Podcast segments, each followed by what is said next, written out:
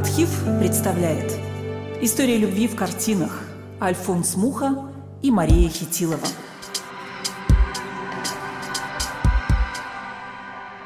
Пленительные, чувственные, изысканные женские образы в работах знаменитого художника Альфонса Мухи легко узнаваемый эталон его стиля, который так и называли «стиль Мухи». Король модерна, художник-сенсация, создавал образы и эскизы украшений для знаменитой актрисы Сары Бернар. Но художник с таким именем, как Альфонс, в отличие от многих своих коллег, не пользовался легкими плодами популярности. Женщин в его жизни было немного, и о своих романах он не распространялся. А тиражировал он прекрасные образы. Открытки, плакаты, литографии, календари с изысканными красавицами расходились многотысячными тиражами. Преданные поклонники старались купить или срезать с тумбы каждую новую афишу, созданную мухой. А вот узами брака искусный мастер связывать себя не спешил, хотя возможностей у него было достаточно.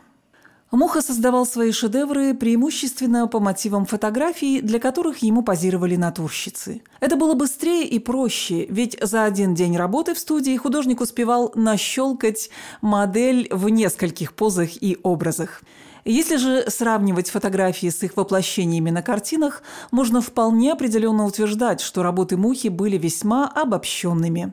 Лицо было неважно. Образ будущей красавицы рождался исключительно в воображении художника, а фотографии служили черновиком композиции и изображаемой позы.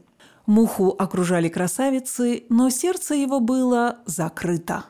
До 43 лет он жил не то чтобы аскетом, но не мог найти во француженках ничего такого, что было бы созвучно его славянской душе.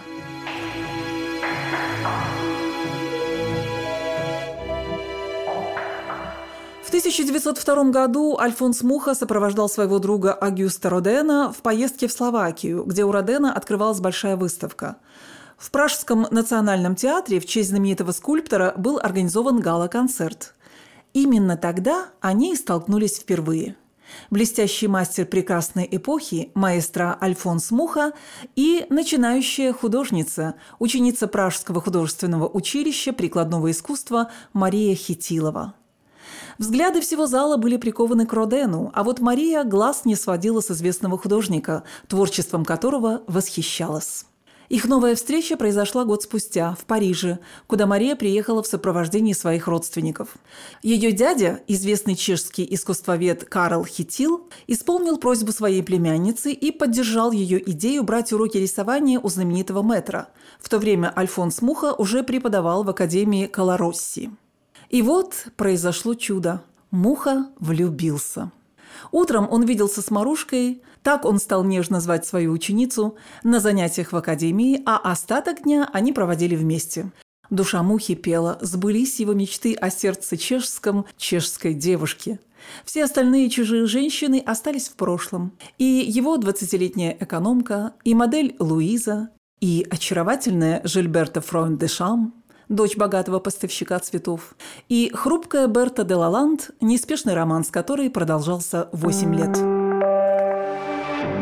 Свадьбу с любимой пришлось отложить. В 1904 году Муха, вооружившись рекомендациями баронессы де Ротшильд, отправился покорять Америку в надежде поправить свое материальное положение. Театральная и рекламная ипостаси уже не приносили ему удовлетворения. Художник стремился уйти с беговой дорожки рекламы и утвердиться в более серьезных темах искусства. В Америке он мечтал найти финансирование для своего грандиозного проекта «Славянский эпос», который задумал еще в 1900 году. Своей цели Муха достиг. Его поддержал бизнесмен и филантроп Чарльз Крейн, страстный славянофил, с которым художник встретился на одном из панславянских собраний в Нью-Йорке. В мае 1904 года Муха вернулся в Париж и вновь уехал в США в январе 1905 В письмах, которые художник регулярно посылал невесте, он признавался, что до этого любил лишь однажды, в 16 лет. Но тогда жизнь его возлюбленной оборвала болезнь. «Мой ангел, как я благодарен тебе за твое письмо. В мою душу пришла весна, распустились цветы. Я так счастлив, что готов разрыдаться, петь, обнимать мир». Описывал свои чувства Муха, и Марушка отвечала ему взаимностью.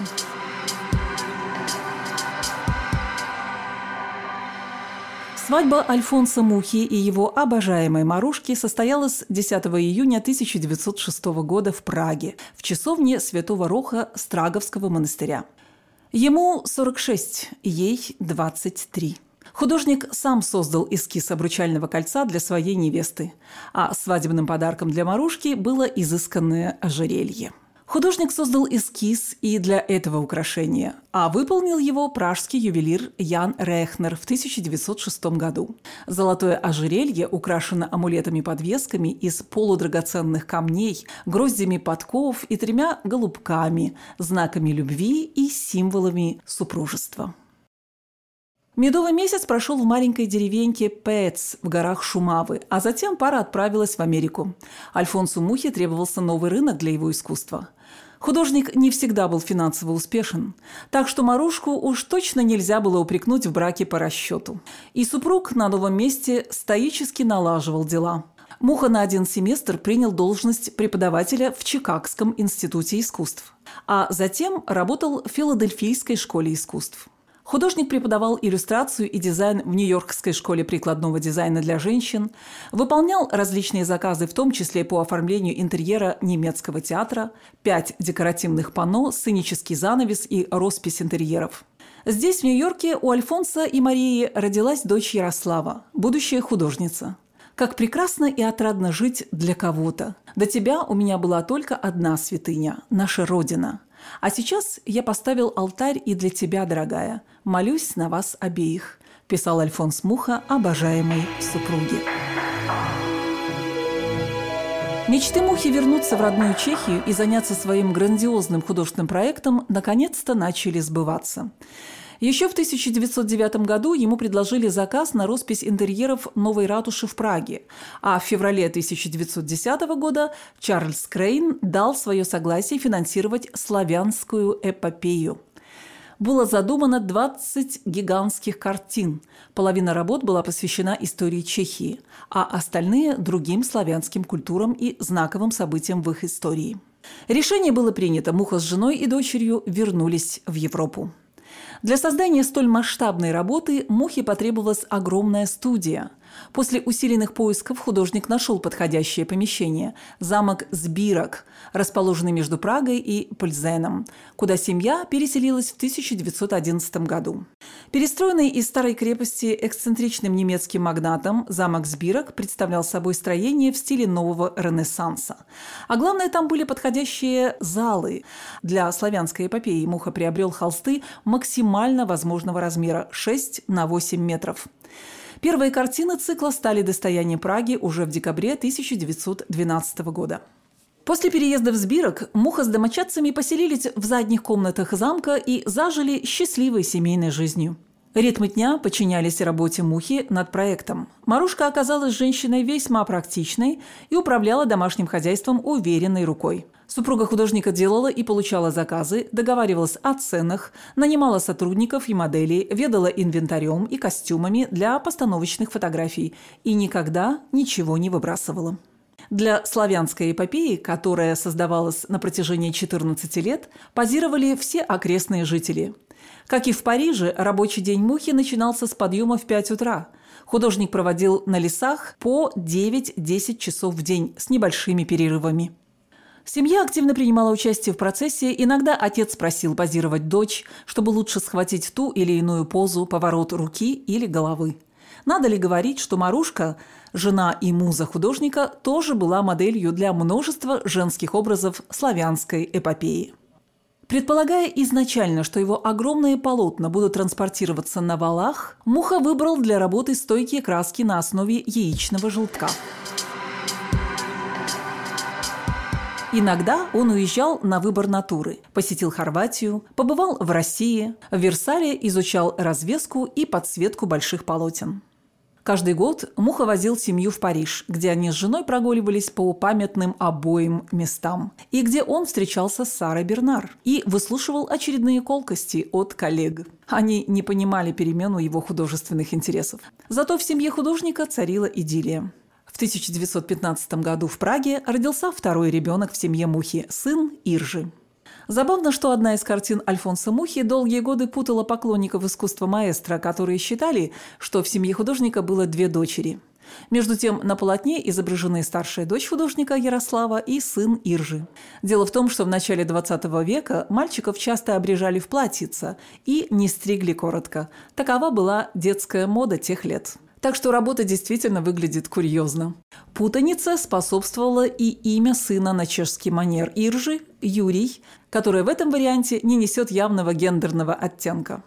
Как вспоминал сын художника, чешский писатель, сценарист и переводчик Иржи Муха, мой отец очень поздно женился, и мое созревание, становление, а значит и осознание отца, пришлось на время, когда ему было уже далеко за 60. Для меня он уже не был отцом в настоящем смысле этого слова, а скорее фигура, символ, весьма серьезный философский институт, который воспитывал своего ребенка несколько нетрадиционным образом. Отец понимал воспитание как абсолютно рациональный процесс, отвергая любые примитивные способы, как, например, побои и иные виды наказаний. Читаем далее воспоминания сына художника. «Однажды, когда мне было полгода или год, и я безутешно плакал, отец посадил меня рядом с собой около мольберта, уговаривал, чтобы я перестал плакать. Я, естественно, продолжал реветь, реветь и реветь. От безысходности уже плакали и мама, и нянька, а мой отец был терпелив и объяснял, что этого делать нельзя. Именно в таком духе и развивались наши отношения. Отец, видимо, желал видеть сына художником. На портрете мальчика он вручил сыну кисти, но художницей стала дочь. Ярослава, которая в детстве увлеклась было балетом, постепенно втянулась в отцовский проект. Вначале она только позировала, а позже стала смешивать и подавать краски, делать разметку и наброски фона и зарисовывать второстепенные по значению участки картин. Через много лет после Второй мировой войны Ярослава активно участвовала в реставрации картин славянской эпопеи. Ну а писатель Иржи Муха всю жизнь занимался популяризацией творчества своего отца, а также написал его биографию. Насколько показанная им картина соответствует закулисной жизни семейства, трудно сказать. К слову, картина жизни сына Альфонса Мухи не была благостной. Говорят и о кутежах, и о внебрачной дочери, но это уже другая история. Главное, что сам Альфонс Муха к любым своим проектам, семейным и творческим, относился одинаково серьезно и терпеливо. Стойко работал на протяжении всей Первой мировой войны, когда Австрийская империя воевала с Францией. Из-за ограничений военного времени было трудно получать холст нужного размера. Фабрика, на которой его изготавливали, была разбомблена. Яйца, необходимые для красок, также доставались с трудом. Но Марушка неустанно хлопотала, помогала преодолевать бытовые трудности. Муха продолжил свою работу после окончания войны. Он с радостью приветствовал создание Чехословацкой республики. Художник создал изображение первых чехословацких купюр, не взяв ни копейки гонорара. На банкноте в 10 крон он изобразил свою дочь Ярославу, а на номинале в 100 крон – дочь своего благодетеля и мецената Чарльза Крейна. Цикл «Славянская эпопея» был завершен в 1928 году, к десятой годовщине провозглашения Чехословацкой республики. Сохранилась киносъемка времен создания славянской эпопеи. Хроника запечатлела обаятельного и импозантного художника. В том числе мы видим кадры с Альфонсом Мухой на фоне одного из полотен его монументальной серии. В марте 1939 года нацисты захватили Прагу. Альфонс Муха, который был широко известен своим патриотизмом, был включен в список врагов Третьего Рейха. 78-летнего художника несколько раз арестовывали, допрашивали. Это подорвало его и без того слабое здоровье. Во время одного из допросов Муха сильно простудился и заболел пневмонией. И тем не менее, счастье улыбнулось художнику в последний раз. Он умер не в холодной камере, а в собственной постели, и его любимая Марушка была рядом с ним до последнего вздоха. История семейства Альфонса Мухи продолжается. Во многом она связана с творческим наследием мастера. Я всегда говорю, что у моей чешской бабушки была доля шотландской крови, потому что она ничего не выбрасывала. Так считает Джон Муха, основатель фонда Альфонса Мухи, сын Иржи Мухи и внук художника. Коллекция фонда велика, порядка трех тысяч работ значительная часть которых составляют рисунки и пастели, а также около 4000 фотографий. Благодаря усилиям Джона открылся музей Альфонса Мухи в Праге. Имя Джона Мухи снова звучало в последние годы в связи со спорами об экспонировании славянской эпопеи. А еще внук художника сам или же вместе с супругой и детьми, как правило, присутствует на открытиях выставок, организованных фондом. История любви в картинах. Серия публикаций о художниках и музах на сайте Артхива.